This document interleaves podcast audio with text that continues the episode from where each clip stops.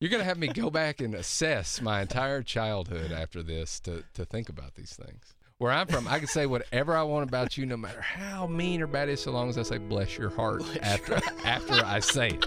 As long as I say that, it's really all the free all, the free speech you could ever want. Welcome back to the Interview Podcast on the Wine Milbank Podcast Network in Milbank, South Dakota. I'm Craig Weinberg uh, and have a very special guest today who we've talked over the years and I've begged and pleaded and borrowed and not quite stolen yet, but almost to get him here. Scott Simmons, welcome to the show. Oh, thanks. Thanks for having me. Absolutely. Um, mo- what you do and who you are absolutely fascinates the heck out of me. Oh wow, okay, that's And, uh, pressure. right. and so I, uh, I I have a lot of questions. So All right. welcome. Well, I'm glad to be here, try and answer anything we can, and talk about life. That's right. uh, let's start from the beginning. All right. Wow. Um, where were you born? Oh, born Nashville, Tennessee, back when Nashville was not a Chicago.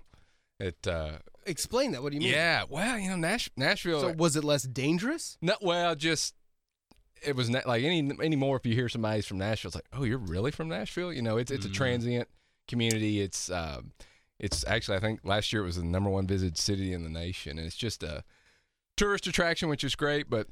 Most people have moved there that aren't from there, and uh, I think I was home visiting my parents a year or two ago, and uh, I got honked at for for crossing the road. I'm like, we get honked at here now. I mean, it's just you know, it felt like Chicago all of a sudden. It uh, lot lot of different people and a lot going on, and the growth there is just insane. But yeah, Nashville, Tennessee, and went went with, to school with a lot of famous people's children.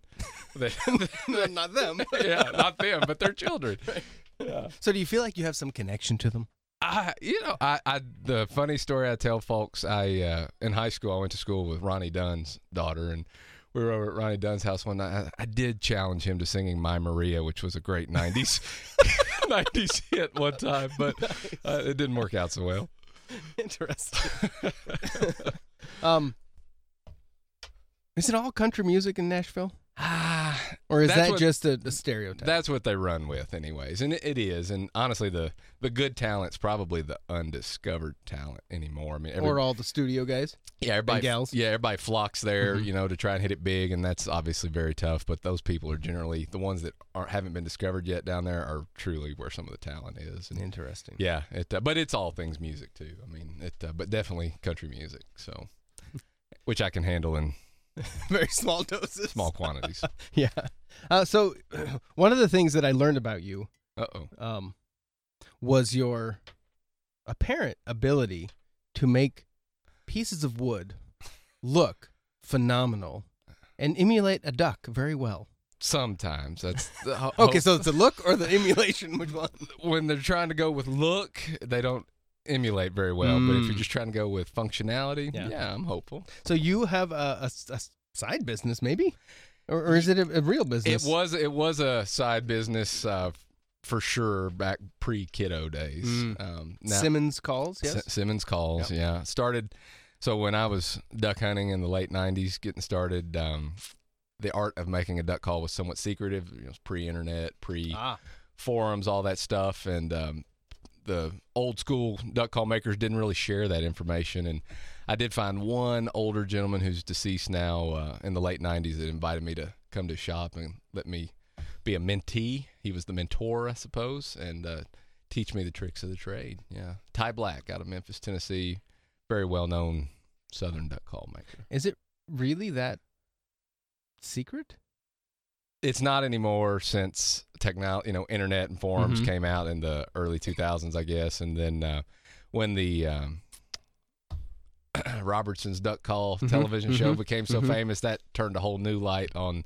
So it's not as prized in my mind, prized of a hobby or knowledge base as it used to be, but it's still a very core group of what I'd say legitimate or, or well-known call makers. So did the uh, the duck commander thing? Did that ruin it? Did that kill the industry or make it better? boy.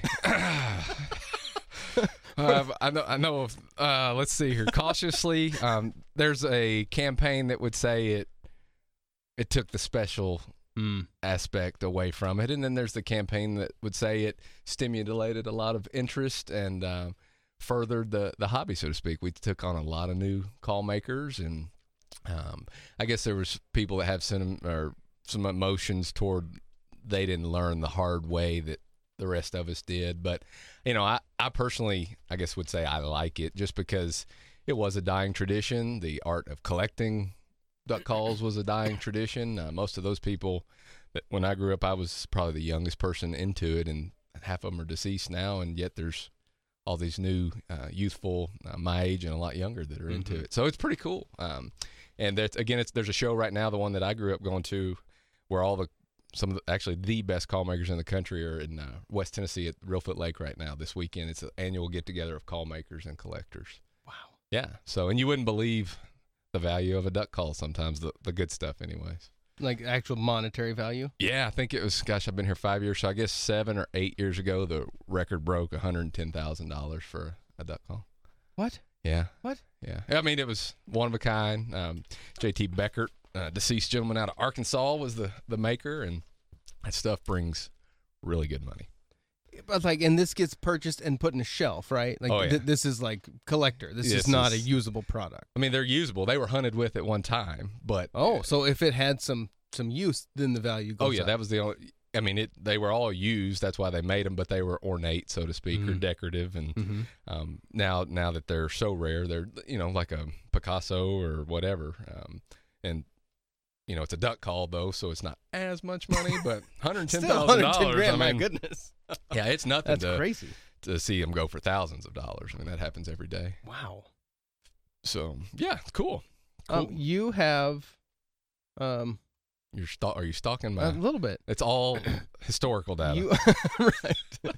you are, um, you carve them as well. Yeah, like like that- ornate. So it's not just turning it, which is gorgeous. I Yeah, mean, sure, some of the yeah. wood you have is insane. yeah. Um, but you actually will carve. Yeah, I uh, I come from a family of carvers that came over from Germany in the 1800s, um, and part of me wanted to carry on that tradition because I'm all about family tradition. Mhm. Um, at the same point, I've seen some of those elaborate calls, um, and thought, "Gosh, I can I can do that." So I remember when I carved my first one, probably in the year 2001 or two, maybe approximate. Um, I was an intern for the U.S. Forest Service in uh, Golden Pond, Kentucky, and had a lot of spare time sitting at a in a trailer where I'd stay at night and just started carving. Well, I actually have that call with me. Really? Yeah, Let's I, see I brought I brought the first one here. Let's see. I kept it thinking one day I would have children, and that was it. That was done with a, a pocket knife. So Are you kidding me? yeah, it, it was. It has some influence from somebody that helped me. That's now deceased. He was out of Louisiana. He's a world famous carver, but um, James Yule was his name, and that would be a James Yule influence in his type of design. So So does the shape of the the holes make a difference, or is I mean when you carve, is the inside always the same with a duck call? the inside is generally this. You know, a diameter. The length affects the sound um, okay. more than the shape. Yeah, the Can you make that thing sound? You know, I don't even know if this has a reed in it to make a sound, and it does not. So Oh, this one so is no. not going to make a. I do have some that would make a sound, but not this one. Yeah. That is cool though. Yeah. Yeah. And that obviously will never leave you. That will not. I've I've sold to collectors several that came after that one that I wish I actually had back for my Really? kids. Yeah. So, but yeah, that one will stay and uh, see what happens. Was it 2019 or 18 that you were one of yours? got- Yeah. Well, was it not first place? It was. Yeah. So Which means best, right? yeah, I was. There was. Um, I won the hand carved category in that national competition, and then um, my buddy, who actually will be up here at the end of the month, he won the. I got second best of show out of twelve hundred entries, I think, and he got first best of show. Um, but Wow. he does a different type of carving in his category. So, yeah, Wow. I have that one too. I, I did bring that one to show you. There's there's that one. I had to buy that one back for my daughter since she didn't have one. When you got a little three year old tugging on your pants like Daddy, get it back. So what is this wood? And we'll uh I know there are pictures of this on Yeah, there's. Uh, is this on the Simmons Calls Facebook page? yeah, it should be up there. Yeah, it. Uh, yeah, that's Eastern Red Cedar. Uh, it's softer. I like carving it at Sands. Easy is why I go for that, and it, it takes oil really well. Really? Yeah. Um, so I think I put that's I think 300 hours of. Oh my word! How long? I mean, uh, over how much time? That wasn't like 300 right together. No, no, that was months. I mean, Just you, you, you know, do have a life. Too. yeah, w- yeah. and family. when, when you can when you can do it. So I the goal was to capture some of my favorite wildlife and put them into a, a call, so to speak, some of my favorite species. So every duck call has two segments, correct? Yep. And then there's a reed inside. There's a reed. Those are made after like the historic kind of call. They have a metal reed, which is not Really? traditional. Yeah. So they that one actually does probably make a sound, but But it is, was not designed to. not designed. It was designed won't, to it won't be very accurate, so to speak. So did you make it uh, a holder for it too? I did. Oh, Yeah. Yeah. That's um you got to know how it goes, so to speak, to loop it on. But yeah, it's a oak leaf holder. Yeah, That that so shows a lot on presentation. Yeah, you're actually Oh, look at that. pretty close. Yeah, on presentation is what they judge as Really? well as well as you know finish, sound, so on, so on. So That is absolutely gorgeous. yeah, man. Thanks, thanks, thanks. Wow. Wish I had more time. Jeez. So that just that yeah. So in in your day job, Yeah. you are a uh, wildlife expert, wildland expert. What you know would you call that? That's that's a good question because in most interviews when you're starting, well, actually even now when you have a um, you have to do a job assessment of yourself for Mhm. for what I do, and they always do you consider yourself an expert is one of the answers which is the best credit and i guess i normally put expert because to someone that comes into my office i'm an You, expert you are the guy, right? yeah, so I, I am the expert. Now I, uh, yeah, I do. Uh, I work for U.S. Fish and Wildlife Service, and um, got uh, an undergrad. Actually, was in nursing school. I dropped out of nursing school uh, way late in the program. It was easy, I, and I love people. Long backstory there we maybe could go into, but uh, realized it was not for me as much as I love people. And uh, Why? What was it? What was the one? Um, What was the tipping point? the tipping point was cleaning up after people in a, in a Mm. very PG or Mhm. G rated. Mhm. Um, that's just not my my deal, and I love them in other categories, but not in that category. So, uh, dropped out, panicked, went put myself back into school for biology, and then went and got a master's in wildlife and fisheries. And Oh, um, yeah. So so yeah. nothing. Just Yeah, a little bit more. It's it, no big uh, deal. I, I thought it was so cool. You can go to school to learn about ducks. I mean, who would have who would have thought? And they paid my tuition, and I was like, wow. I'm getting paid to learn about ducks and pheasants and quail and whatever else. So it, um, yeah, manage a lot of a lot of land. So Oh, you hunt I do. other than ducks? I do. Yep. Um, hunting's what got me into it. However, uh, I guess uh, I get a lot of fulfillment through the job that takes the time away from hunting. We have. Sorry, you, exci- you got to look at that. The little baby had the snake. Oh, nice. I think your fa- your family's ready, I man. think so. Y'all are doomed. So Scott uh, brought some reptiles with him today, Oh um, and my children are here in the other room. He's, Oh, that's, awesome. That's worth that's worth a That's million awesome. dollars right until it bites. there, you go. Yeah, yeah. my wife, who is not necessarily a fan of the, the Right. pet snake, uh, Ditto. is is Did together though we can conquer. that's right. That's right. right. Well, if the kids get involved, and especially the daughters, then it's over. You know, if my wife never listens or watches this, all you have to say is, "I want my kids to experience what I experienced," and it lays the foundation for a lot of things. My son needs a new hunting rifle. Mm-hmm. Wink, wink. I like it. Absolutely. Just this year, because I added another hunter this year. I, oh yes, I told my wife, I said, you know, I think I'm going to need another one because they can't share. I, I They're out there together. I agree. I completely So- agree. it's yeah. I'm I'm in that conversation Understood. because it's such a cool tradition it is. going out. Um, last year, my uh, oldest son got his first oh, deer no this year. kidding. last That's year, fantastic. and it was awesome because I was there right over his shoulder, and a couple of them walked in. And one was a, uh, a smaller one. It was Yeah. a little early. I mean, it was just bare. We could barely see it, and it was so cool because it came right in and That's- just hung out. It's the best. Yeah. And then I said, no, let's wait. It's opening morning. We got Yeah, time. yeah. And then And he probably 45 minutes later, another one comes in that was one that was that, That- he wanted, There's no better And- feeling to me uh, than that when you get to experience Yeah. that first time. and it was so cool. I wish I would have recorded it because I'm standing behind him. I got my phone in my pocket. I could have, and I will this year. guilty. That's my point. I, I, it'll be our third year to take him, and every year I have failed to record the turkey or the Mhm. deer, and I'm just like, I know we have the tools with us. yeah, you Let's of all people ought to be able to successfully record that, that event, so to speak. Yeah, I'm fumbling between shoot now and don't Right, shoot, yeah. and so, Yeah.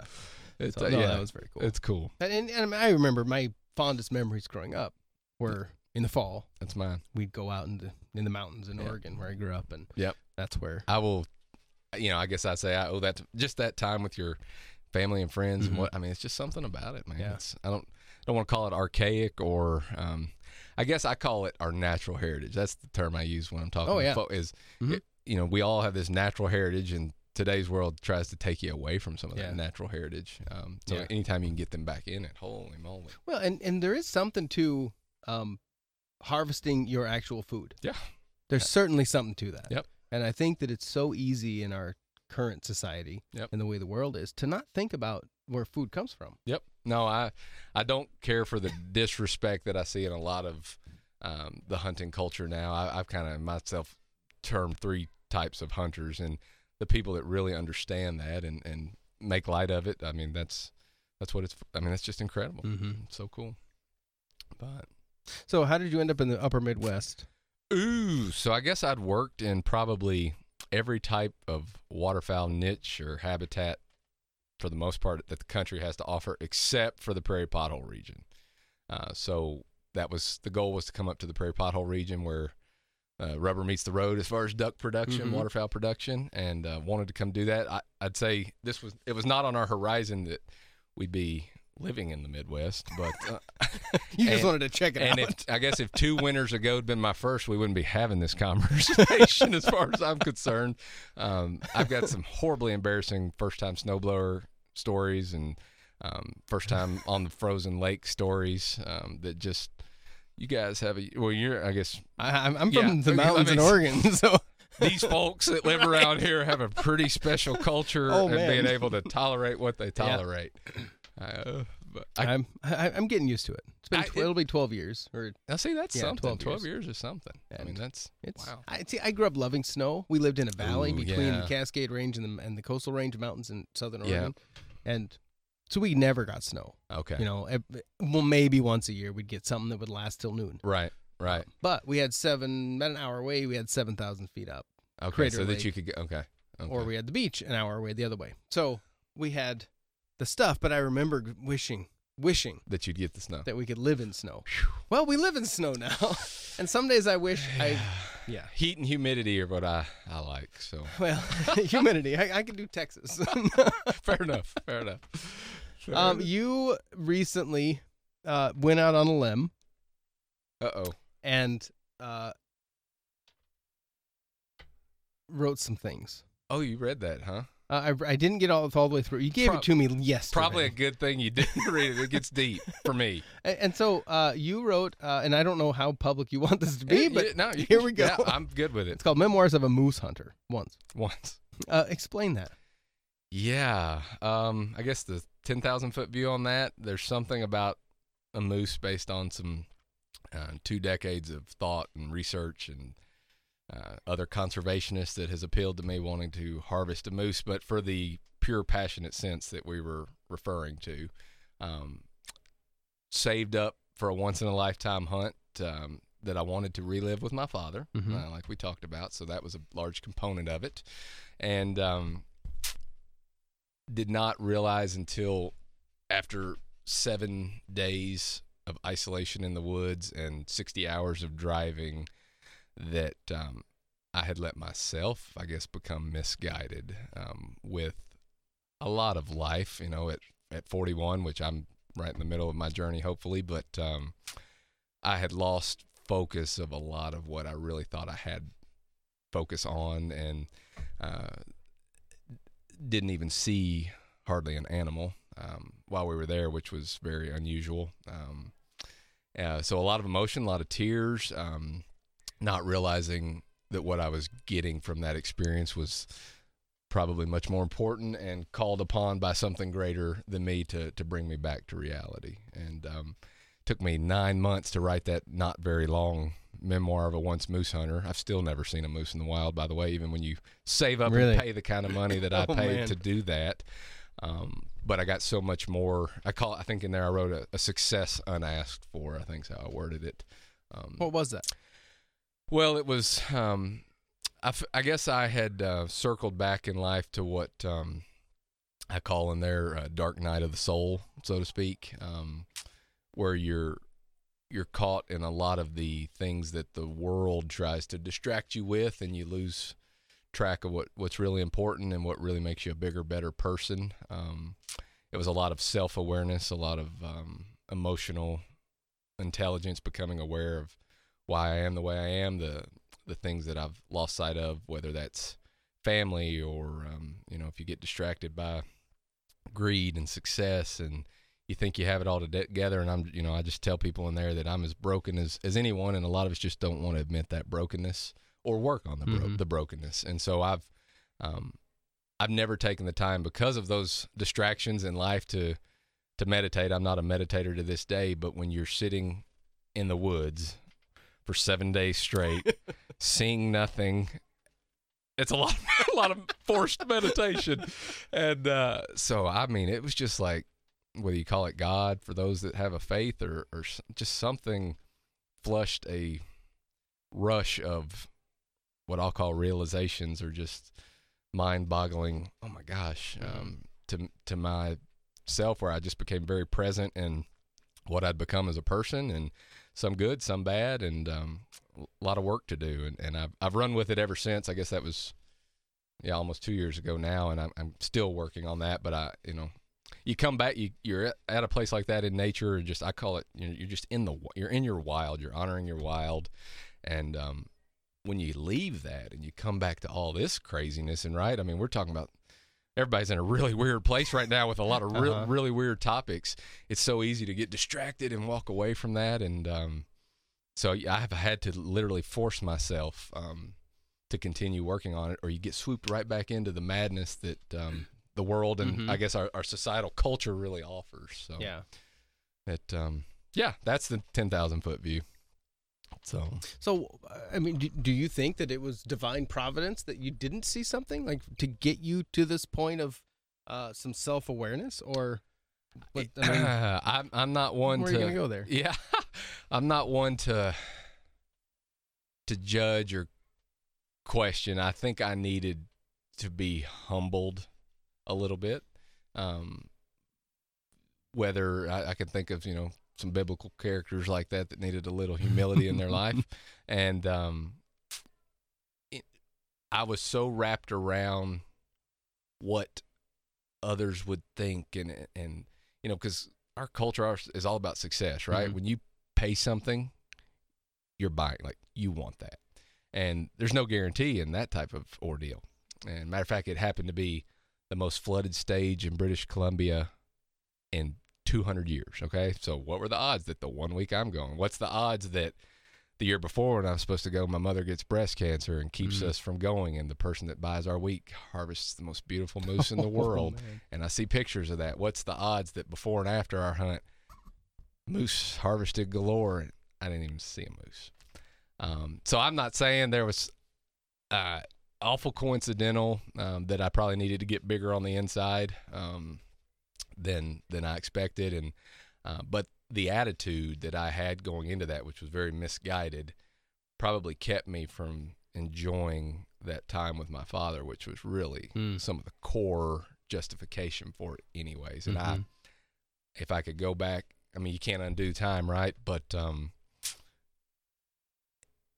I, I was, I, I ruined an opportunity, and I think I needed to have that occur uh, at that level um, in order to, to teach me that lesson. So Have you had communication with him after the fact ab- about this Yeah. journey you're on? Yeah, um, I even helped got him to help me. Pro- I mean, I had to. I was not a pleasant person to be around, even to my father, because I put so much pressure on. I've Mm. got to harvest a moose. Mm-hmm. I've, you know, I countless hours and effort and um, that I took away from the um, having a nice meal with your dad in the middle of British Columbia, um, overseeing the glacial rivers, Oh, um, and that he's seven, you know, in his seventies now, and I didn't even, I don't even remember the experience with Mhm. him because I was so focused on the wrong thing, um, and that is humiliating to me. Um, so I'm trying to um, not lose track of that humility because again, I think it's so easy to get distracted and hop right back into the Mhm. same same patterns. So yeah, we talked a lot about it. Um, and he agrees mostly with what. Let's just leave it. He agrees. Yes, you agrees. were with- right. You he- sucked. uh, yeah, it's. Um, I mean, I literally cried coming off the mountain the last Mhm. night, uh, and it was. It was an uncanny description of emotions. Um, and you know, I think we all probably go through that journey of life. Um, you you go through college, you not thinking about a journey of life. You go through uh, your 30s, your 40s, and I'm sure you know having this conversation when you're 70 or 80, if you get to live that, it's a whole nother journey in the next Mhm. next half. So um, I think that is the the process. I've just was really humbled at how much there is to get distracted at to prevent you from really experiencing the journey. I guess. So, do you think the the industry that has become trophy hunting is a problem?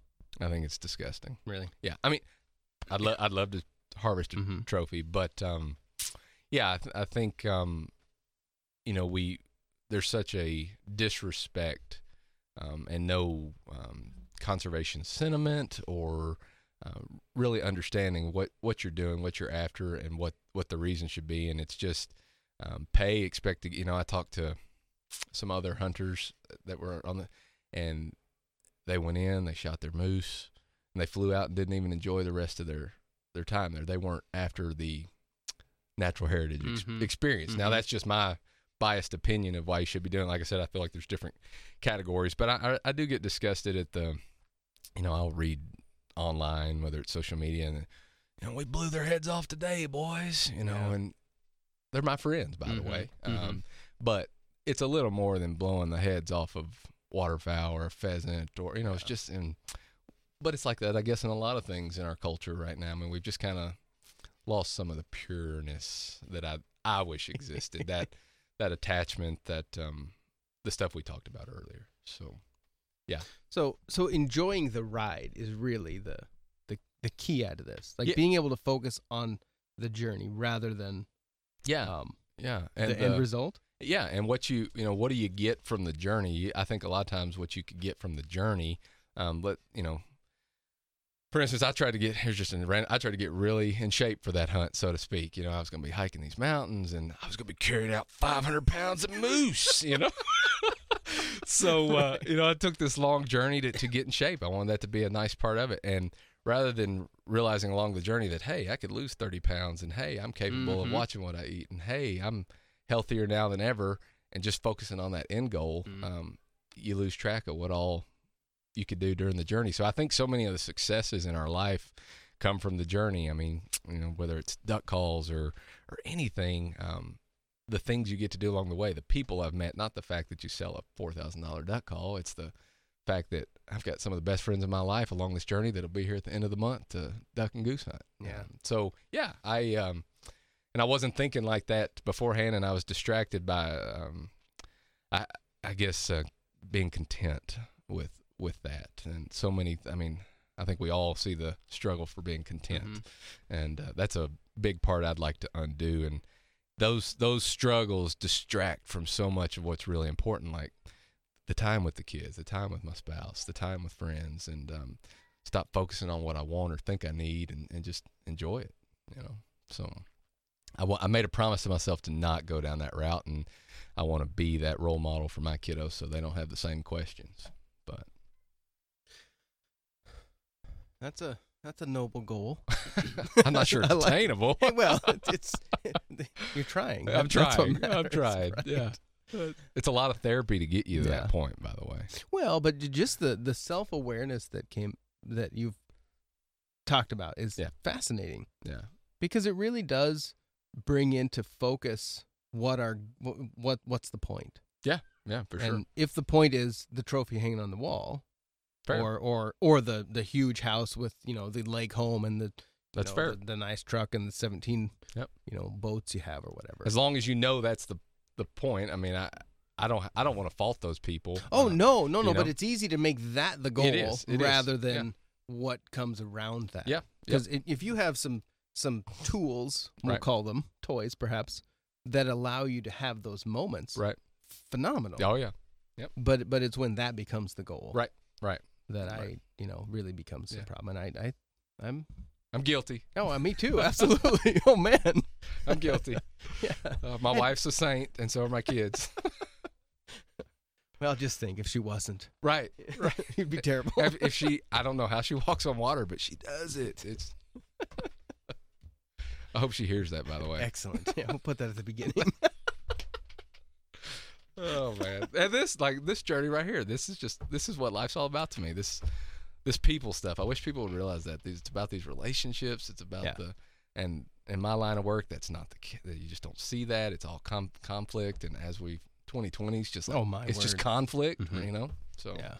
Well, it, it is amazing that you can hardly walk down the street and not almost see.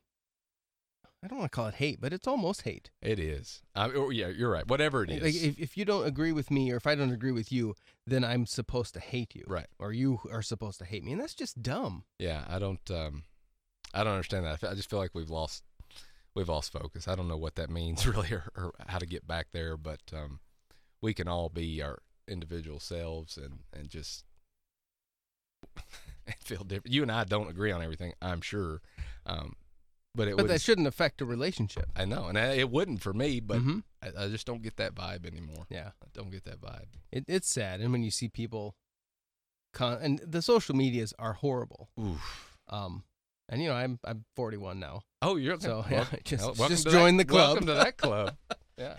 and you know i so i you know, we grew up before the social medias i mean i remember when i was 15 i think we had bulletin board system the Yep. bbs world Yep. and so we'd log on you know the dial up and chat in chat rooms Yep.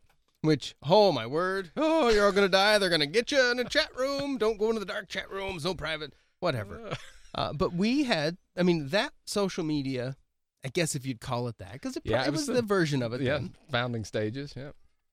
that was different because um, I think it was at least for us because yeah throughout the week or month or whatever we'd be chatting back and forth and have conversations but then once a month or so we would all get together at a pizza place Yeah. and actually see each other Yeah. and have conversations and we actually got to know these people for real that doesn't happen anymore No, I, I think I think that's why literally our generation should be so valued because we're capable of understanding both sides yep of that. And pre vers- and post versus our technology. chil- our children now, it's like Yeah. that's we can have a conversation and look at each other, Mhm. um, and still and still do that. So we got to experience a lot of the firsts that now our world is just consumed in, and, and Mm-hmm. but yet I think we can still separate it. Um, although I do still find myself it, it drags you in if you're not careful. oh man It, uh, uh-huh I mean, so yeah, that, it we're a special generation. in good and bad Good. Absolutely. Let's not- yeah, good and bad. Yes. Uh, but you know, it, I I grew up. Well, my, you know, I, I remember when the cell phone came out. Yep. And being able to get one was a big deal. do you remember, do you remember having one? Uh, yeah. What what Uh, uh, I was 16, and we got one for the family. was it? A pull up antenna kind? or Um, the, the, yeah, yep. Okay. Um, but it didn't. I don't. It didn't have the flip open, the Motorola kind. Yeah, You know. yeah. The, the uh, Ours was just a hard one with the pull yeah, up. mm, Yep. uh, Nokia or whatever. Yeah, it was. yeah. Mhm. Ours was black. I don't, Oh, um, gray. I think Gray, ours was gray, and then I got a yellow one Oh, later. wow. Which I don't know why, but anyway. Uh, but th- that was amazing, and if I remember right, which is possible, I don't. But the reason we got one, it was in the fall. My dad and I were out in the mountains hunting, Mm. and for some reason, we needed to get a hold of my mom. I think, and we had saw no deer, so we were done. You know, it was midday. We were done. So then we um, thought, well, let's go ahead and see. So we drove into town, and Dad went in there, and I, I I'm I'm pretty sure we got a phone that day. and I, I don't know, Yeah. and I could have mis misremembered that, but that's what's in my head. Nonetheless, Yeah, he had a and phone we got sometime one, there right. after that. And then then it kind of moved on Yeah. and uh, turned into what it is. And I remember when the iPhone first came out in 07, I think, wow. wow. and that was like mind blowing. Mhm. But at the same time, it was like, nah, I didn't care as much Mhm. Yeah, wasn't. Yep. because BlackBerry was much cooler. Yeah. BlackBerry thing. was cool. Yeah. and so I, you know, we had the the flip phones and all the stuff, and Right. um, the Razor Okay. was oh man, if you had a Motorola Razor, You were. you were it, and I didn't because I couldn't afford No, one. I didn't. I didn't have a cool. Razor. right? The pink ones were popular. The Oh, gray ones. Were, Yeah. Yep. The razor. Uh, I think they're bringing that red. back, aren't they? Yeah, with two, they're supposed to with two screens. Ah, whatever. but just knowing the fact, like now, I am absolutely relying on the iPhone I carry every day. And embar- not necessarily t- well I, I know there's some addiction piece to it because Sure. um, with the latest update um, there is a section a widget you can add Mm-mm. to your screen that is a let me see what it's called um, it's called Siri suggestions and it's an it's a list of apps that Siri thinks you and based on use case what's next. Ooh, that's scary. I don't need that. and I don't like it Maybe- because I shouldn't update. I'm thinking Siri suggestions. so then there's another one I added that it's the same thing, but it it it just brings up it's a scrolly one, Mm. and so I'll pick my phone up at you know six thirty in the morning, and it says, "Oh, did you want to open Facebook?" Because normally that happens first thing, gosh, they know. and, and what I started doing, I looked at that and said, "Nope, I'm not doing it." They know. They got you. What's what's the Netflix series right now where they're? Uh, social dilemma. That's yeah. Yeah. That's disturbing. Mhm. and and it's not I, I don't feel like I am like owned by the people that Right. sell on Facebook Right. because I, I don't care. Right. But it's the fact that I look at it. Yeah. I just, yeah. That's what I did the first thing when. I It's horrible. Yeah. And I really didn't care. I just did it out of habit. That that's it. Yeah. It's you pick it up. What am I? Yep. Boom! It's habit. Yep. And because if I don't do that, what am I going to do? Yep. Yeah. And Put I down. I don't like modeling that for the next generation either, and I'm I'm guilty of that. Mm-hmm. Uh, and I, you know, there's there's got to be some healthy habits to to manage that that I'm not doing yet. Um, but yeah, and I mean he, even ours is already when when we gonna get a cell and and you know we won't get into the ages, but at school here in Milbank that I Oh, hear of how many in this grade have a smartphone, and I'm just like, it blows my mind. really? Yeah. My my 11 year old. I'll say it. My 11 year old's peers. And what grade is that? Uh, fourth, I think. See, that's third, mine. fourth, and they all have, and of course they're little. These aren't big kids, and so they have this huge, massive phone that doesn't hardly fit in their pocket, and yet they got to have the phone. Yeah, that's um. It blows me away because I know what they cost. I know what they cost. I also, again, the ability to have a conversation, look someone in the eye, and Right. what that, Right, and yeah. I'm sure I'll we'll be faced with those same Mhm. questions and, and decisions at some point. And holy moly, yeah, Well, and my oldest, uh, he's 14 now. He wanted desperately sure, Instagram. Oh, I, I, I need all the stuff. You know, I, I need my friends are on Snapchat. Nope, not happening. yes, My friends are on, on TikTok. Nope. Uh, Facebook. Nope. good for you guys. Instagram. Okay, he got Instagram.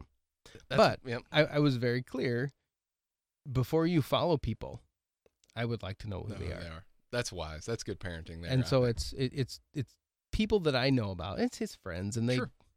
you know, the one thing that is good about that is the about the new phone technology is the ability for these kids to have group chats Mhm. and, and like phone calls. Mhm. So he will sit on the phone with three or four other friends from around. Some some live in Grand Forks. I don't know where the others are. and they're all. Yeah, they're all in the same phone call, so they are actually talking to each other. Is that like the days of the three way? Like, hold on, let me. Buzz, Yeah, I think so. Yeah, me- I think let it me is. Buzz. Yep. What's his name? oh, it didn't work. Hold on. yes. Okay, Yeah. that Yeah. is. I mean, that is Yeah. nice. And so that part's cool. So he's Yeah. got the actual Yeah. verbal interaction.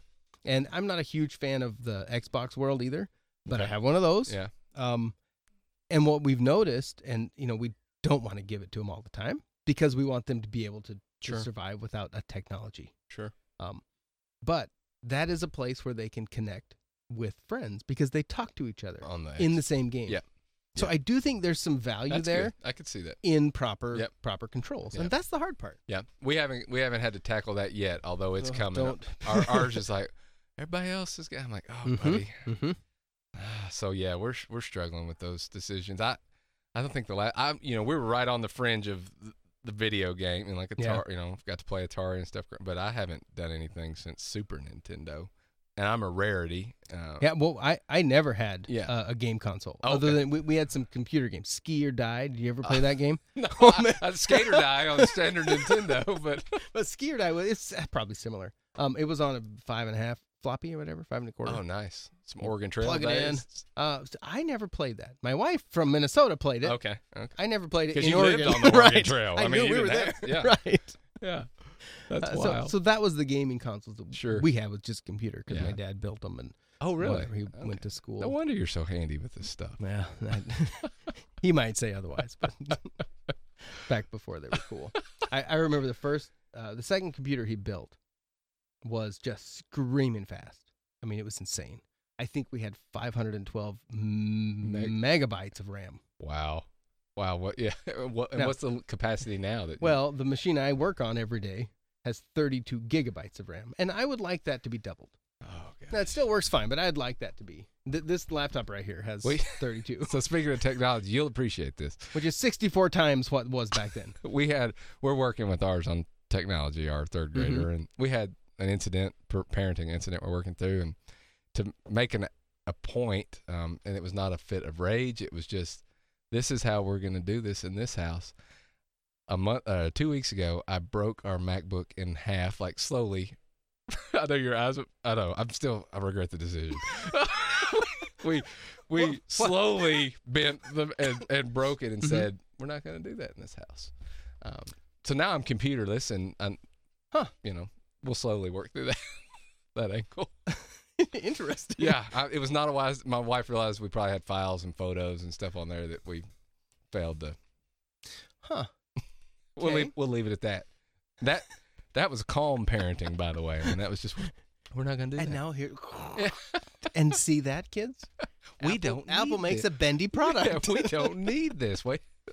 So yeah. Oh, man. uh, gotta love it. Yeah, and we don't have. Uh, we have some iPads. We don't Okay, have yep. like standalone computers. at Ditto. home. Yeah. It, part of it, I just there's so much crap out there. I think that's It, it's too easy to get. they're gonna get enough of it sometime anyway. So Mhm. anything I can do to delay that is Yep. kind of the rule of thumb in our house. And um, you know, our our third grader, the stories we hear, the questions we hear him bringing home, um, are mind-boggling. Honestly, um, Yeah. I don't recall that at that age. I, you know, I don't either. fifth, sixth, seventh, maybe, um, but no, not third grade. Uh huh. So, That's wild. but And here we are in 2020 in the middle of a pandemic. Here- where where are you in our crisis? right, right. oh, which crisis are we talking about? Politics, racism, sickness. What else is going on in 2020?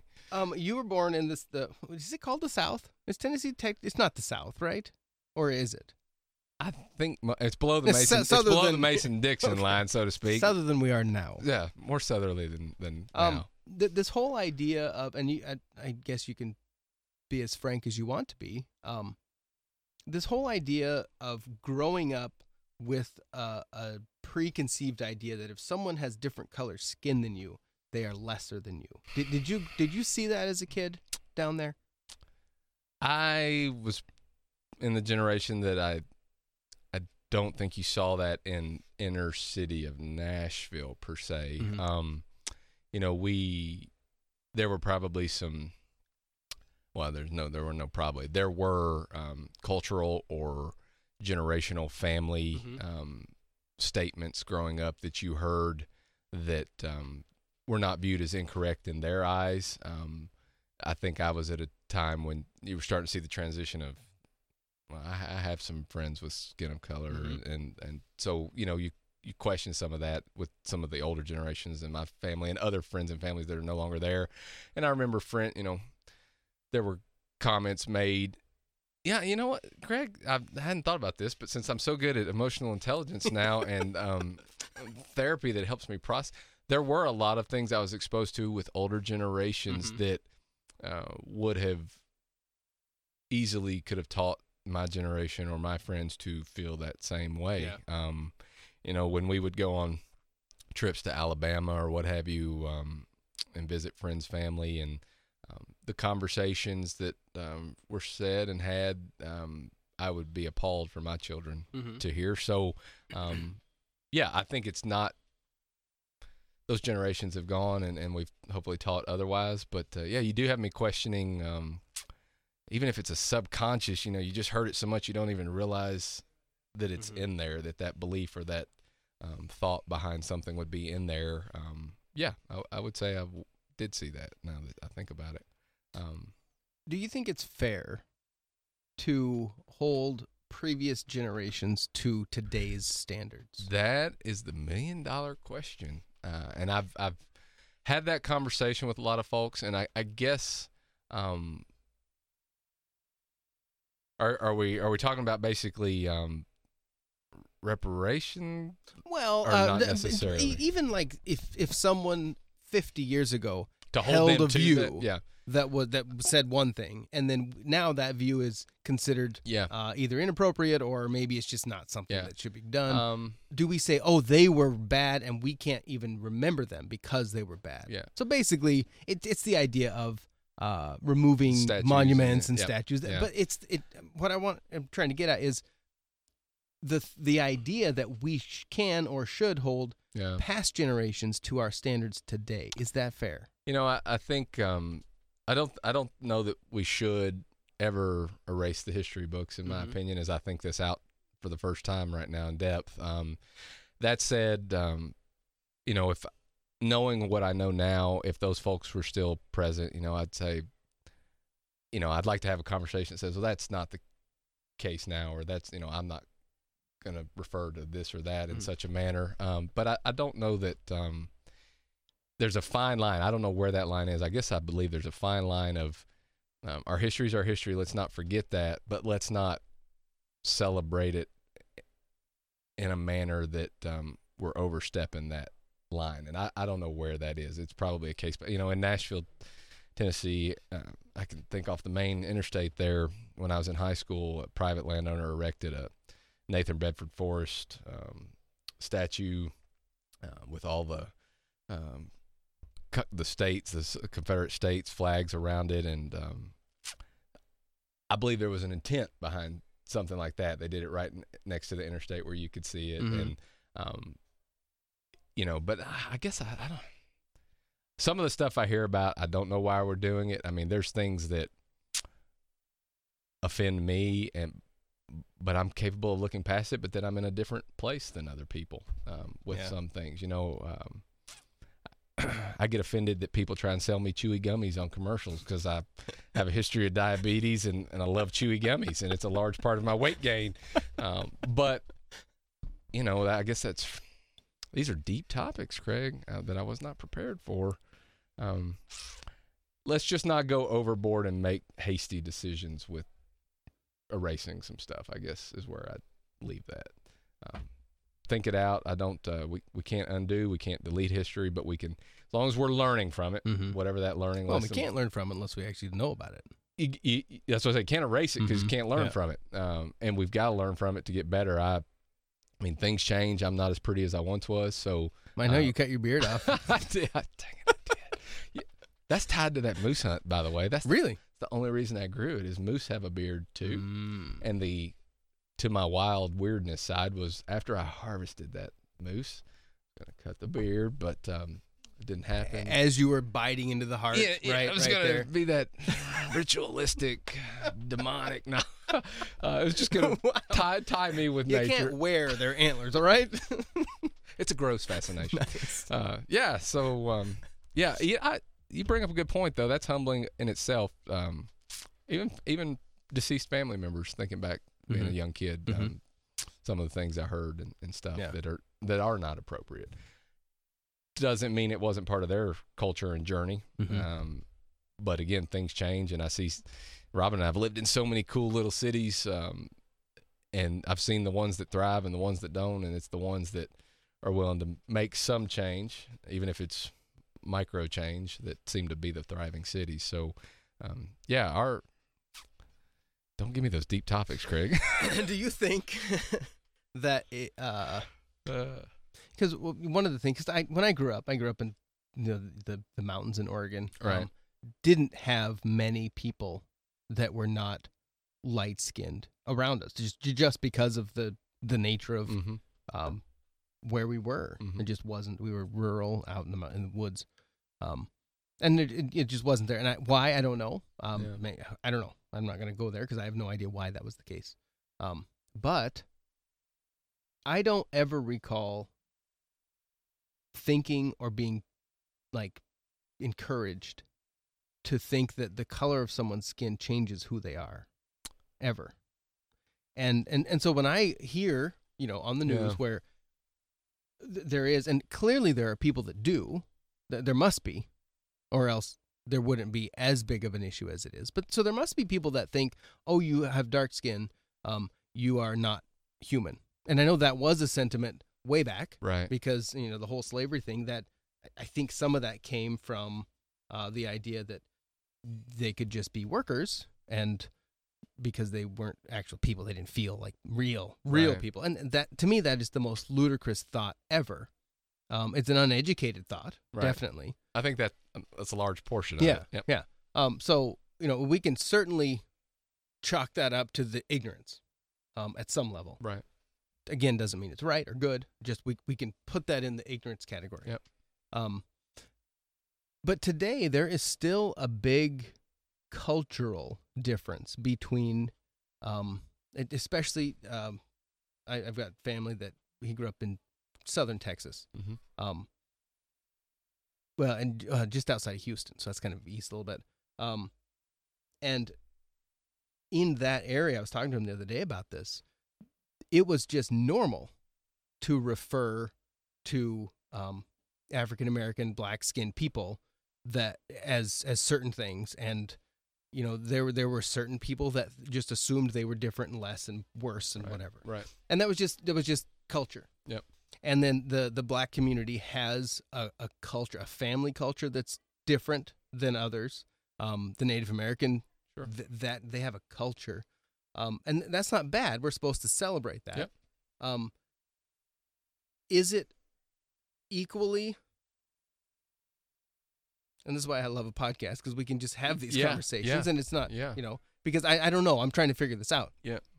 is it equally celebratable that's the wrong word it's not a word um to have a a culture that is and, and i'm not saying that it puts other cultures down but that is its own like like the midwest culture the the white midwest you eat casserole you have meat and potatoes Not very That's a cul- oh, it's y'all's- gross, y'all's- yeah. Y'all's not very flavorful food up here. exactly Yeah. um and, and so that that's a culture now if we have uh, a more of a cajun culture Yep.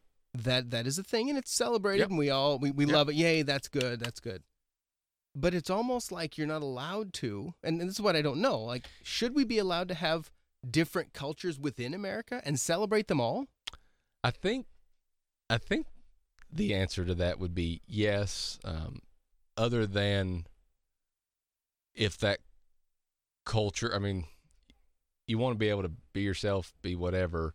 Um, but if that culture is negatively referring to or um, spreading some kind of you're nothing i'm i'm you know absolutely I, I yeah. guess there's where I would draw the line, and I guess that's tied to just my ethical, moral feelings in that um, I don't view anyone as any less than me. Mhm. So if my culture is going to celebrate something that's someone is lesser of a person, um, then that's where I that's maybe not the culture I believe in, or, and I question if that we should even refer to that as culture. You'd have to define well that's probably true right? yeah, yeah, we'd have to define Yeah. culture uh, that spreads um, inequality in some. I mean, there's a lot of things I don't agree with. There's a lot of uh, whether that's holy cow religion, Mhm. whatever. There's just various things that I um, don't agree with, and but I've never had an issue like we talked about earlier that that individual is not as Right. equal or as good as Mhm. me. They just do something that I feel differently Mhm. about. You know, if that's I don't even know what that would be coming to mind, but well Uh, shooting moose might be one shoot- of them right sh- shooting an animal that's a huge culture. no i mean actually well, oh sorry never mind yeah, the uh, yeah, but you know, like Yeah. hunting versus anti-hunting. Oh, yeah. those are that's a huge one. Uh, I see I see both sides of that. I don't Mhm. have any. Uh, I, I deal with both in my work, and I don't have any strife against those that disagree with hunting. Um, and but then I disagree with it if it's done incorrectly. So Right. it, um, yeah, I think it's all about, um, and I think it's. I know we talk about, uh, or you hear all about um, political correctness or whatever, and um, the goal should not be to offend. Now that doesn't. I don't believe that gives someone the th- to say that what you're saying is offensive to you know. I mean, Mm-hmm. I don't. Again, these are such lines that, um, and the problem I think goes back to nobody's willing to have a discussion, um, in a decent way about those things. It's just here Yeah. and here, and there's no middle ground. To, you know, the one thing I've walked away with in life is that um, facts are very inconvenient to ideology. Hmm. So you know, cl- huge climate change, no climate change, Mhm. right? I mean, that's Mhm. a huge one. Um, someone that believes in climate change is never going to convince somebody that doesn't because they've got this emotional tie to that belief that that's hogwash. Mm-hmm. Um, so I, you know, you or I could present all the facts one way or the other, and those facts are going to completely be. Yeah, it doesn't matter. It doesn't Right. matter, Mhm. and I think that applies to a lot of stuff that we're talking about, whether it's um, cultures or um, skin color, or and it's just people aren't going to be willing to because they're you know as you were talking a second ago, I was thinking, you know, when I was in elementary school, I had all kinds of friends of various races, and did you know like the mind of a child? You don't even Yeah. you don't even see that. Uh, at some point, I was exposed to something. I don't know what that was. Where you see the It difference. made you start looking different. Yeah. Yeah, you start, and it's just Mm-hmm. it's just like we're dealing with my third year old now, a third grader on stuff now. It's you. He's starting to that childlike innocence, Mhm. whatever that is, is is disappearing, and he's seeing, he's hearing, he's learning, um, and and I think that's it. And it's it's whether or not you follow suit with that Right. or don't, and um, and that's the I, I think that's the deal breaker. But yeah, man, those are those are tough questions. Good journey of life questions. Well, we're halfway through, right? So yeah, we got to fit. We got, yeah, we got to hope. Hopefully, we get that Right. extra forty years. still got a little bit of the hill, a little bit of the hill to go up. Um, what do you think about news? News media. So, I personally don't watch it, Mm-hmm. um, but that's just why. I'm just tired of the stuff we're talking about. Okay. I'm just exhausted. Um, um, I I'm that per you know the these I don't have my phone in here, but those phones. So um, the the beauty of those phones is um, they can give you the world, I Mhm. believe, but they also can slant that worldview because we can program them Mm-hmm. to show us exactly what aligns with those ideals. Mm-hmm. And so then that becomes your reality, and that's all you know. Uh, on my phone, you'll find MSNBC, you'll find Fox, you'll find CNN, because I like to read all of them sometimes when I do watch the news. But uh, yeah, in the last year, probably 2020, there we go again, uh, I just stopped reading and watching, um, and I feel free. Um, I don't feel misguided or guided. And um, yeah, but however, my wife, she enjoys reading that stuff. Um, and I, uh, I think there's a lot of good, but then I think there's a lot of bad. That's the layman's terms. Is there uh, like in your specific marriage relationship? Um, is that a, a conversation topic that is just open always? So you guys have have these conversations about current events, or is that a Yeah, no, Not. we do. Um, and obviously, we're two different people on some things and alike in others. And um, we have the conversation, but um, it doesn't bring, again, that shows how you can have a civil Mhm. conversation and not everybody's capable of that. But um, those things are great if you, my, my in laws follow the news like crazy, and it's great. And I glean from them, and, and my parents probably do the same. But um, I stay busy enough that I think that's my excuse to not have to watch the news um, and, and do other things. And the only, yeah, there's a lot of negativity around the news right now and the media, right? So um, I think there's good intent there, but it seems like with everything in life, there's there's always some bad intent. Also, I mean, it's amazing for someone that doesn't program their phone to um, slant their reality that um, I can pull up one app that says one thing and I can Mhm. pull up the other app that twists it a complete same com- it's information, the same information different perspective? yeah and it's uh again, but that's the story of life, I suppose, with how we interpret or, or want to things to be interpreted. Do we have um Do you think there's ever going to be a time where there will be pillars of truth that everyone can agree on or are we just past that point? Because I, how can you have a debate about anything if you don't have if you're not starting from the same foundation? Boy, that, you have given that some thought to this. I, you know, I believe there are pillars of truth. So this would tie into everything. Pillar of truth being that I, for me, I believe the pillar of truth is that we're all supposed to love and get along with each other as as humans. You know, we're supposed to. We're and maybe it's from my upbringing, maybe it's from my career, my passions. We've got this planet, we've got each other, and when it comes down to it, if you don't believe in, in a God, then that's what you got. You got each other and you got this planet. So the pillar of truth to me is that we're all on this earth together doing whatever we're doing. Um, it's when it gets skewed, and, and I, I think the key is um, greed and other um, things that, that step in the way um, that, that start to skew the, the pureness and the, the core of humanity and it, it being about each other and, and some greater good. Um, I don't know how you come back to that with the technology and some of those negative inputs and factors that guide and slant people's uh, views and ideologies. Um, I don't know how you come back from that unless something takes you back to. I can think of several TV shows or whatever that take you back to all that's erased, Mm-hmm. and you start fresh with that that coreness. That what what it really comes down to is that you got people, Mm-hmm. and that's it. Um, so I yeah, I don't know that I see that ever changing in my personal belief unless something larger occurs that reboots the way we view And that's not going to be fun. that I I don't know even what that would look like. Whether you think it's a religious thing or a um, a, a climate weather thing or whatever other bad things could occur. Um, but we have we've made a wreck out of mankind, humankind, um, Why? just because we're having to ask ourselves if we're having to ask ourselves, can we ever get back to the pillars of truth and the um, the all goodness? I mean, I don't believe life's gonna life's not gonna be happiness. We've all realized that there's sadness in life, there's pain in life, you know. So it's not all um, butterflies and ponies, but um, yeah, I don't. Um, I think we I think we've made a mess of of the core issue of what's important in life, and I, and I think I have fallen into that as well. I mean, I get get distracted by this, and I I don't pay attention to what I really know is important, which is those kiddos and that wife and that family and those friends, and um, and it, it took some pain and it took some help to to realize that I I got misguided by the things we're talking Mhm. about that that detract from the goodness. So You like to cook?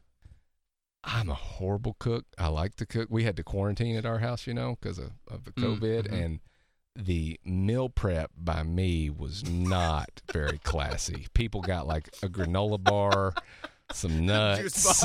Uh, here's a cup of water. Here's a PB. They don't want eggs or PB and J anymore in my house. Um, no, I, I like cooking wild game. I, coming from the south, I have a sweet tooth. Um, we d- we use a lot of sugar and, Now and that's interesting.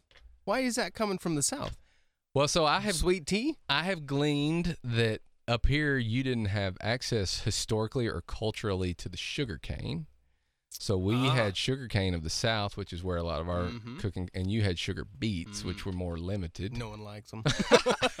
I've never eaten one, honestly. Uh, but yeah, so our sugar source was closer to the South, I believe in Louisiana and the coastal where they did a lot of sugar cane, Hmm. Which influenced a lot of our cooking. Um, the other thing, if people talk about Civil War, y'all pillaged all our food supplies in the Civil War anyway. So like all we had were black eyed peas, which you guys wouldn't touch. Uh, so we had to learn to live, live off of what was there, which is weird Crawdads. pig's feet and Right. you know uh, Yeah. stuff that you you guys are too good for up here. Uh, so yeah, Buffalo to kill. yeah, so I think that's a lot of the, the cultural food stuff from my reading that um, how that stuff started. So yeah, Interesting. yeah, that's kind of cool history tidbit for you. Favorite music? I'm pretty diverse in that Um, because Nashville's Music City, Mhm, right? So, um, don't hate me, but pop to country to soul to rap to blues to You can't include rap in there, can you? maybe that was just growing up in that phase of, of Run DMC and some of those givens like this is the movement. So yeah, I, I do like some of that stuff. I like the like the I was that guy had the the Southern CJ7, but yet had the subwoofer in the back of it. Uh, so I was on that journey of who am I, Craig? I'm still on that journey. Uh, yeah, favorite. You know, and then there's nothing wrong with a good fiddle, though. I do like some of that This bluegrass. Yeah, it. Um, Banjo?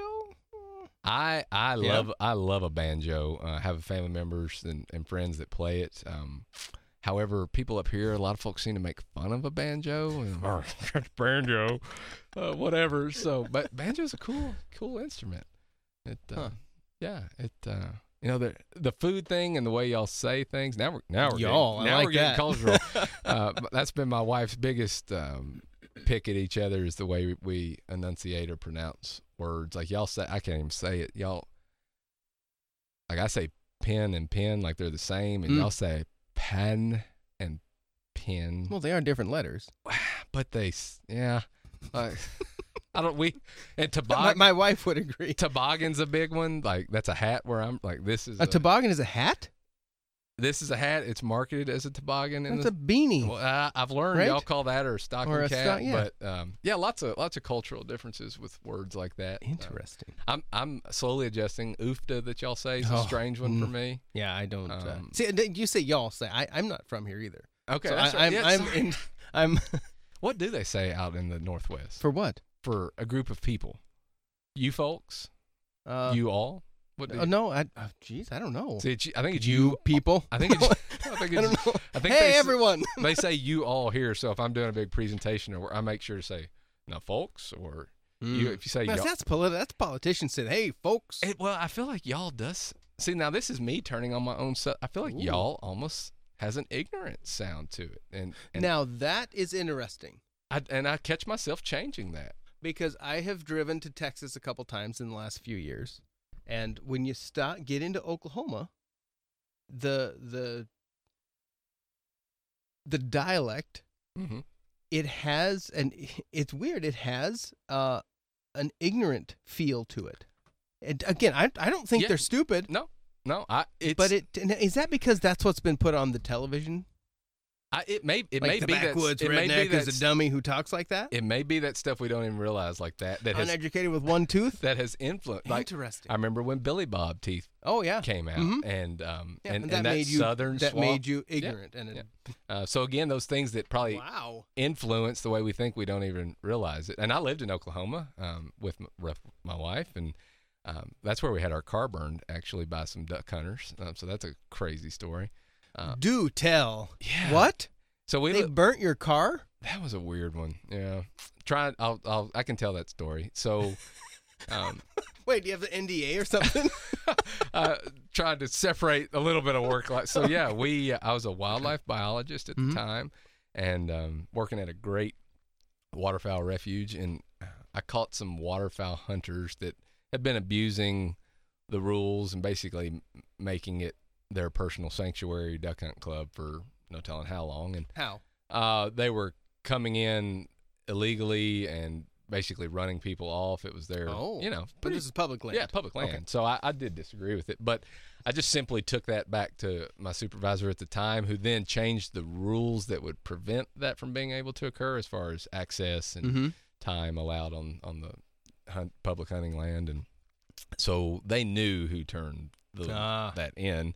So I started getting a lot of death threats and. Um, that we again we got that nixed because we knew who was doing it but then wake up one morning uh, in the nicest subdivision in the little um, town that we lived in and my car was gone and i was like hmm oh they you took it yeah from the house yeah and thought gosh which one of your buddies moved your car you know playing a joke Mhm. on you call him he's like man i didn't move your car and i was like come on where'd you move my car so uh, anyways we get a call like a day later um, from the sheriff's office that um, actually if i remember correct questioning me if we did it, they wrote it off as a insurance burn that we would have wanted to claim insurance. And I was like, it was paid off. Why would I burn it. So long story short, um, these hunters took it to my place of work, put it up on blocks, and burned it to a crisp. Wow. And uh, we th- there was some investigation with various uh, enforcement issues at all levels due to the location of the activity occurring and, and the locale. Oh man. And uh, long story short, um, we were essentially told those were good boys; they wouldn't do. No, are you serious? It was like a movie, man. It was like a movie, and uh, Scot free? scot free. No way. Nothing occurred. Yeah, and uh, as we're as we're moving to Kentucky after that, that you know, several months later for another job, and uh, said investigator had to fingerprint my wife for teaching certificate, Mhm. um, and oh, you know, that investigator said, "Well, Scott must be happy. You know, he got a new truck," and she made sure to say, "No, we got a new car payment." Uh, so yeah, that was one of the. Not a lot of people deal with that. That was so they still were playing the game of it, It- was insider job. I hate I hate to say that, but it was that was sure. I'll sure. say it. That, thanks. That was sure the that was sure the feeling. That is um, crazy. yeah, I, and I was most. I mean, I remember my wife. I didn't even want to see the car. That my, our friend was a sheriff deputy. Took her to see the vehicle, and it was. I was so mad because my dad's Vietnam dog tags were hanging on the mirror, and those were kind of like a keepsake for Mhm. me. Of course, they were never to be. Yeah, so they even took my That work sucks. uniform hat and laid it on the fence post in front of the vehicle um, when they. I don't know why. Well, that should be so clear that it wasn't you then. Yeah, Because why would you? Hey, everybody. maybe that's what they do in Oklahoma's insurance burns. I don't know, like you were saying. Uh, so that was yeah. We well, we loved Oklahoma, but you're right. You know, you say that. I think there are things that make us feel like the South is Mhm. ignorant in the way, and I catch myself trying to change some of the words I say, and I can try. This is even, and people tell me be yourself, but I've caught myself trying to use a neutral accent um, when I'm talking to a large group of people. Called non-regional diction. Yeah, That, that, that's what the best. that's what the best news anchors So- need. so here's and it's funny you say that. So a guy in the Midwest was like, "Well, Scott, when you hear those folks on NBC tonight, or ABC, tonight, do they sound more like you or like me?" And I was like, "Oh my gosh, they don't sound like me." Right. So Right, it was, yeah. it was like he's right. Mhm. So yeah, it, you're right. Dick, that would you have non-regional diction. non-regional diction? Mhm. That's correct. That is- non-regional, that di- is and I will right. practice non-regional diction the rest of today. I don't think so. I've met you. Yeah, it's tough. You go That's back wild. to your ignorant ways at times, like I do. So well, it, it's uh, it, it's it's who we are, and It is. it- I got to own that. Like, well, yes, and I think that that to me is is the real question. Yep. Whose foundation Yep. is right? Yep. And why can't they all be right at some level? Now, obviously, Yeah, at know, some we're- level. we can't have the piece where it makes other people Yep. be less, but why can't we have all of it? Isn't that what America is supposed to be? Supposed to a be. melting pot? yeah, to some, it is a melting. I mean, we're all we're all immigrants in some form or fashion, and uh, his, historically, and yeah, it's um, that's a, that's a good question. That would be a excellent debate. Not even a debate topic, just a discussion. It doesn't have to be a debate. Ooh, ooh, ooh. What are your thoughts on free speech? Never been asked that. And what does it mean to you?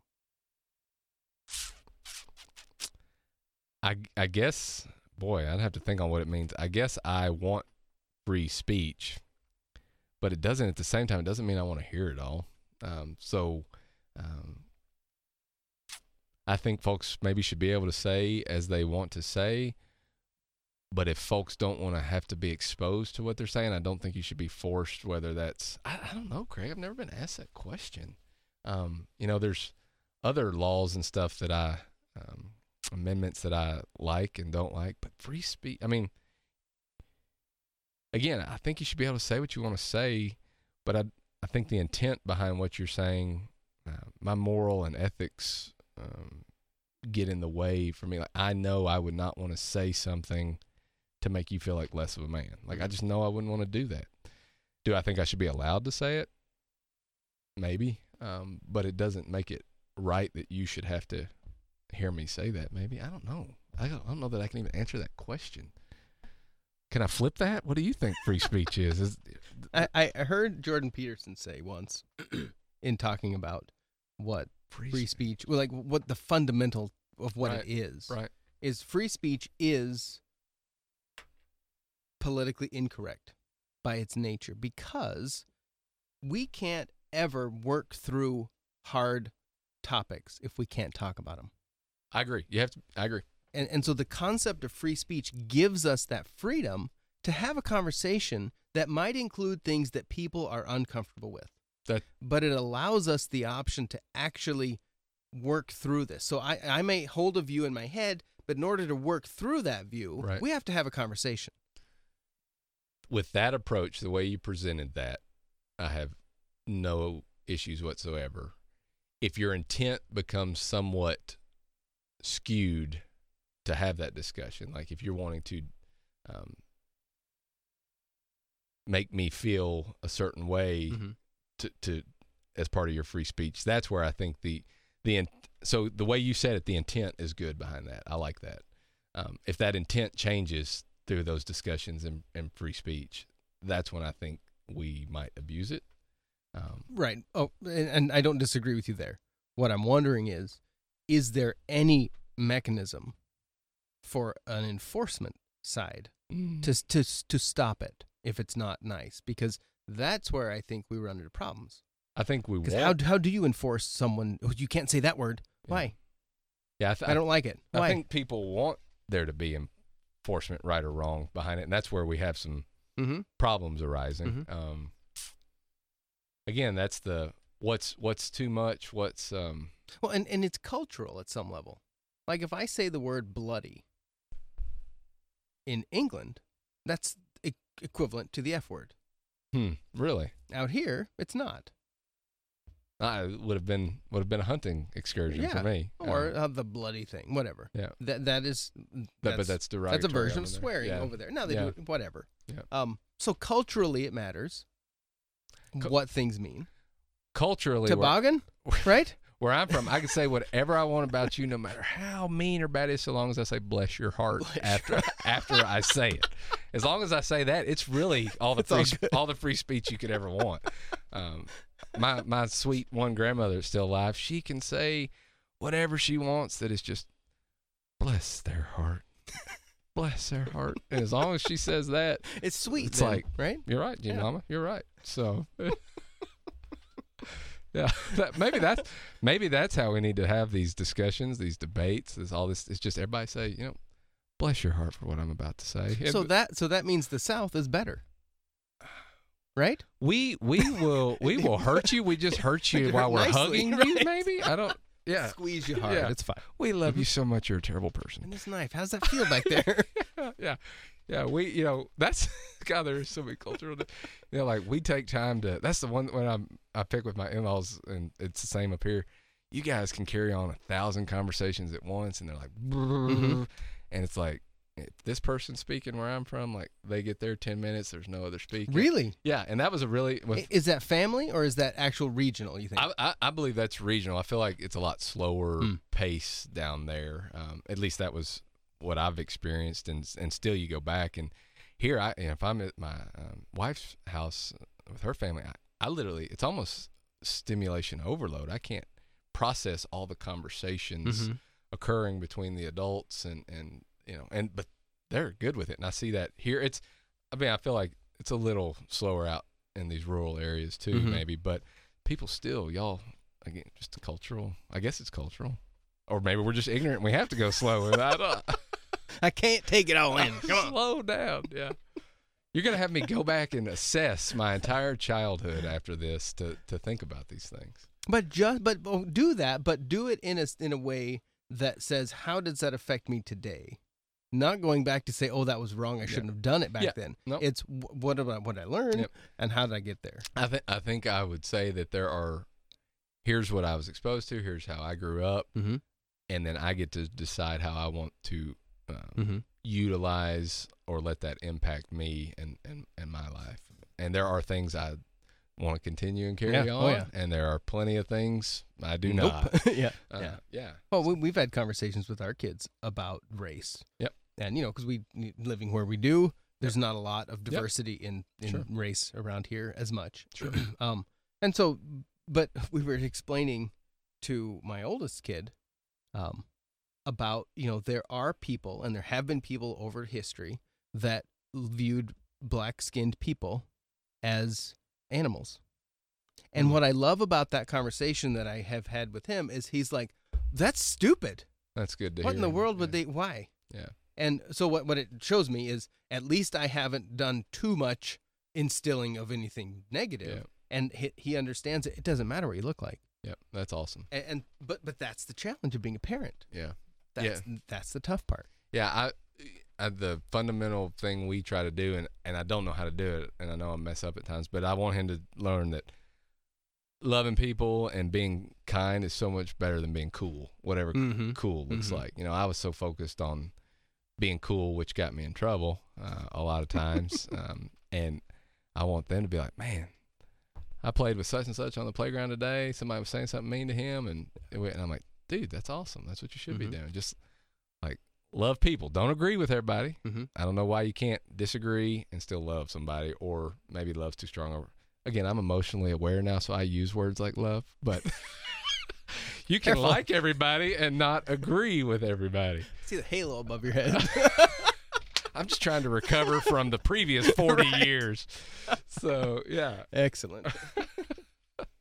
um, we could go on for days, Oh, so yeah. we, we probably should uh, somewhat wrap this up. yeah, man. Um, you have a reptile affinity. I What in the world?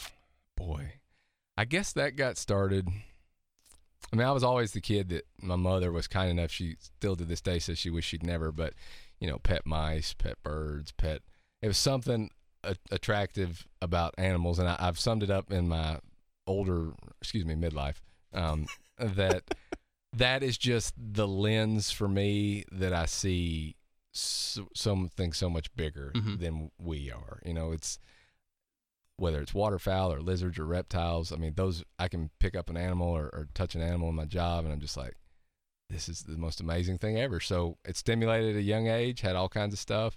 In grad school, when I was somewhat independent, it was like, now I can have 50 of these animals. So it, it was a townhome full of enclosures and tanks and chaos. Um, and then you know, you move past that with the other things in life. You you meet a, a beautiful spouse, and you're distracted from those other passions, and then you have kids, like we said. And it's like now I can get back into those passions. So you can be a kid again. now I could, yeah. So uh, as my as my um, life coach that I I'll call her says, you know, all the things you're telling me that um, you're trying to protect your son or your daughter, you're trying.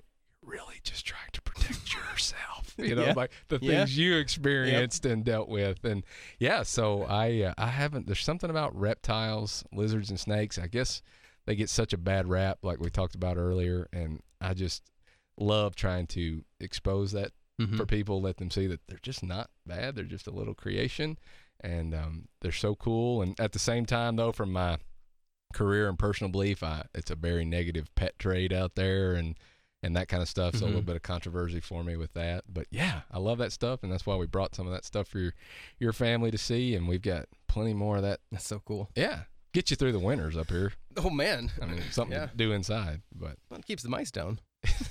no mice at the Simmons house. Excellent. Frozen only.